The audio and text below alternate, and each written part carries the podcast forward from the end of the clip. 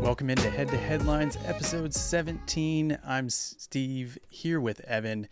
It's Worlds Week. We just got done with five amazing days up in Vermont at the Smuggler's Notch Disc Golf Center. We saw an MPO field of 216 players averaging 10 10.6 rating, the highest of all time, and the FPO field of 78 was the largest field at Worlds all time with an average rating of 930.2. Of course, these are the strongest fields of the year. MPO was almost 25 points higher than the next best at Music City, and FPO was uh, just two points higher than Waco. Evan, you were out on the course all week. Tell us about the action on the ground. Well, it was an electric feeling in the air, although it started off a little wet. Wednesday, as you saw on coverage, was a uh, wet day. It was pouring, and it probably was even wetter than it looked on coverage. But every day after that was absolutely beautiful, but all good weather, not very much wind, and letting these players shine. Uh, there were so many people there. It was fantastic venue coming down Fox Run, hole 18 for both divisions, finishing it out was spectacular to see two world champions get crowned. Well, and I spied you behind the camera there on hole 16 in the final round, watching one Isaac Robinson take home his first world championship. Robinson won by two strokes, which doesn't sound like a lot, but it's the largest margin of victory at MPO World since 2018, coincidentally at these same courses. Isaac Robinson is now the fastest MPO player to win their first two majors. He did it in just 19 weeks or 133 days, almost twice as fast as Nico Locastro, who is the next fastest. A total of five players have now won their first two majors within 365 days Locastro and then McBeth, Climo, and Feldberg. And Robinson is the 18th MPO player to win multiple majors and just the seventh unique player to win multiple majors in a single season. Isaac Robinson took home $30,000 for this win. Uh, it's his highest payout of his career and his second five figure paycheck of the season. He now has $84,000 of winnings this year, almost exactly half of his career earnings. Interestingly enough, Isaac Robinson didn't lead the field on either course in total score. He was 28 down at Fox Run, 4 behind Eagle McMahon, and 18 down at Brewster Ridge, 2 strokes behind Chris Clemens. But of course, in the end, what matters is how you play at both courses combined, where he did indeed beat the field. Uh, looking at previous Worlds winners to see if this is a trend, Paul McBeth led at Jones Supreme, but did not lead at Emporia Country Club. And in 2021, James Conrad also didn't lead at either of the courses played there. Isaac Robinson had 56 birdies or better throughout this event, which in the last three seasons is the most of any tournament. Of course, Worlds is five rounds long.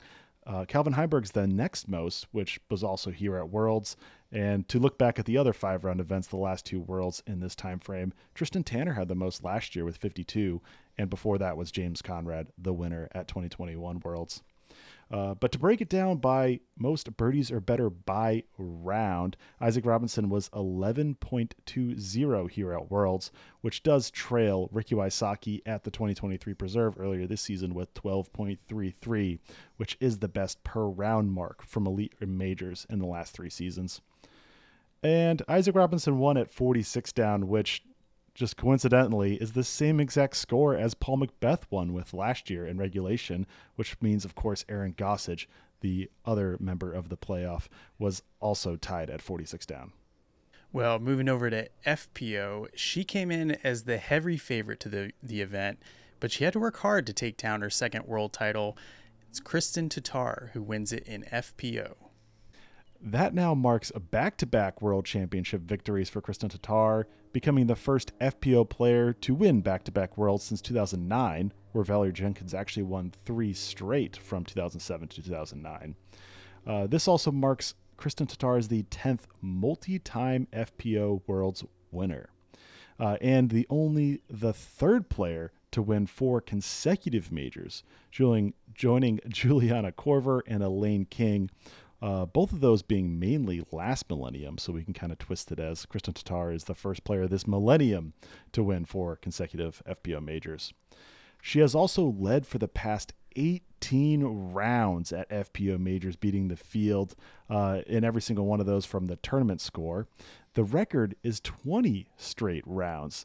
Tatar is not very far away. Juliana Korver holds the record of 20, which she earned from 1999 Worlds Round 4 all the way through 2000 Worlds in Round 8, back when they used to have more rounds. Tatar's last four major wins have all been rated over a thousand rated.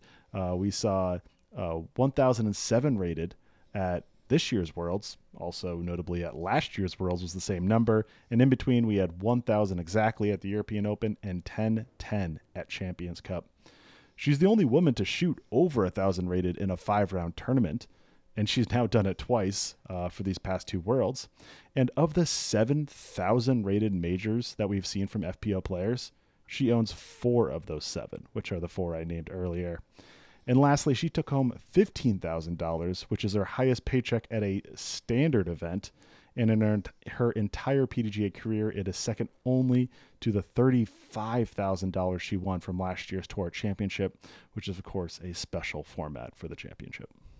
Well, Missy Gannon took second place after a hard fought battle with Kristin Tatar.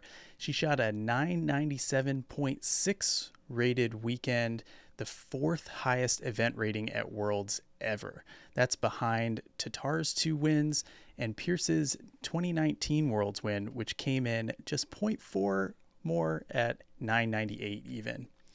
Gannon's been improving at Worlds and GMC each year, taking fourth place at both last year. Rounding out the podium, Holyn Handley takes third for the second straight year. She's just the fifth woman to have back to back podiums at Worlds in the last 10 years and the others are all world champions Tatar, Pierce, Katrina Allen, and Valerie Jenkins.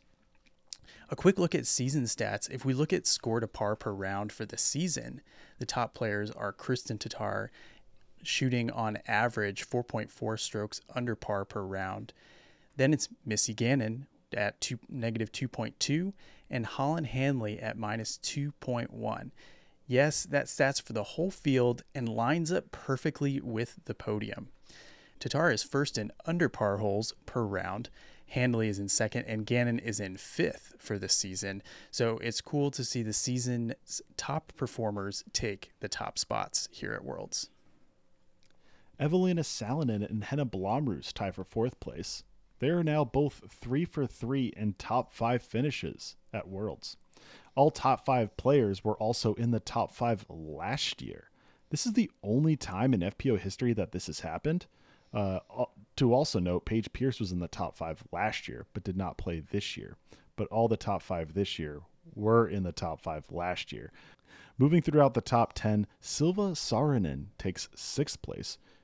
Believe it or not, she led the entire field with birdies through the event with 36. She, of course, uh, by context, was hurt by bogeys. She averaged 4.6 over par holes per round, comparing it to the winner Tatar, who was at 1.4.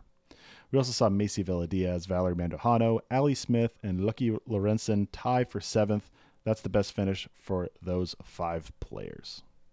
Taking a look at other world champs in the field, Katrina Allen finished in 24th. She also finished in 24th at GMC last year. Unfortunately, her worst four FPO finishes are in her last four events, and she missed the top 10 at Worlds for this only the second time, with her other missed top 10 at Worlds being last year. Five time world champion Juliana Korver finished inside the cash line at 30th place. And Sarah Hokom had only missed one podium in Vermont in 10 starts, which was last year at GMC. She was on a 30 straight top 10 streak at FPO majors going back to 2010. But unfortunately, misses cash here, finishing in 38th, her worst finish in the FPO division. And then also 1988 and 89 world champion Chris O'Cleary finished in a very respectable 53rd place. We saw 16 total international players residing from outside the United States. That's the most at Worlds in the last 20 years. It's as far back as we have reliable data to query for this. Half of the top 10 finishers came from Europe. We have Kristin Tatar from Estonia, Salonen, Blomroos, and Saarinen are from Finland. Lorentzen is from Norway, which is the best world's finish of any Norwegian. And this is the most international players in the top 10, with 2022 and 2019 each having three players, which were the same three players in both years, being Salonen, Blomroos, and Tatar. Moving over to MPO, we saw players flying up and down the leaderboard all event, which may seem crazy, but we actually haven't seen a leader in the first two rounds of Worlds go on to win since 2017 when Wysocki was tied for the lead after round two before taking it down. Anthony Barela took second place from the chase card. It's his first major podium and his third top 10 at majors. All have come have within the last 5 major events that he's played. Barella also won the distance contest at Worlds and he'll be looking to get a, a pro world title one day as he has a junior and amateur world championship in his uh, trophy case. Eagle McMahon and Matt Orum tie for third, also from the chase card.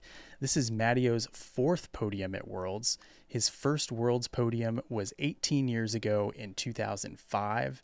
That's the longest stretch of podium finishes at Worlds. Climo is next at 16 years. Matteo now has 12 Elite Major podiums, the most of any player without a win, and he leads all MPO players with five major top fives in the last two seasons.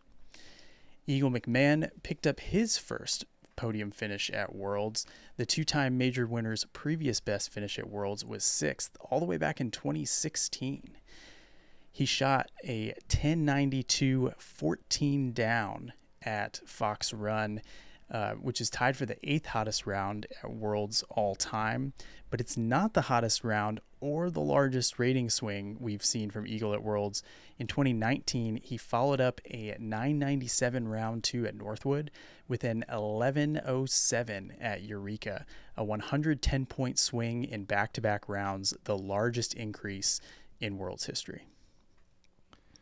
Calvin Heimburg finishes in fifth place which marks his first top five at Worlds and his first top five in the state of Vermont.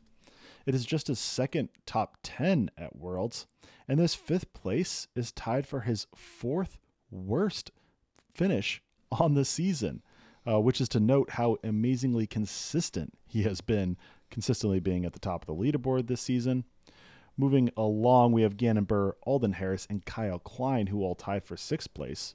Each of them have their best world's finish of their career here in sixth place.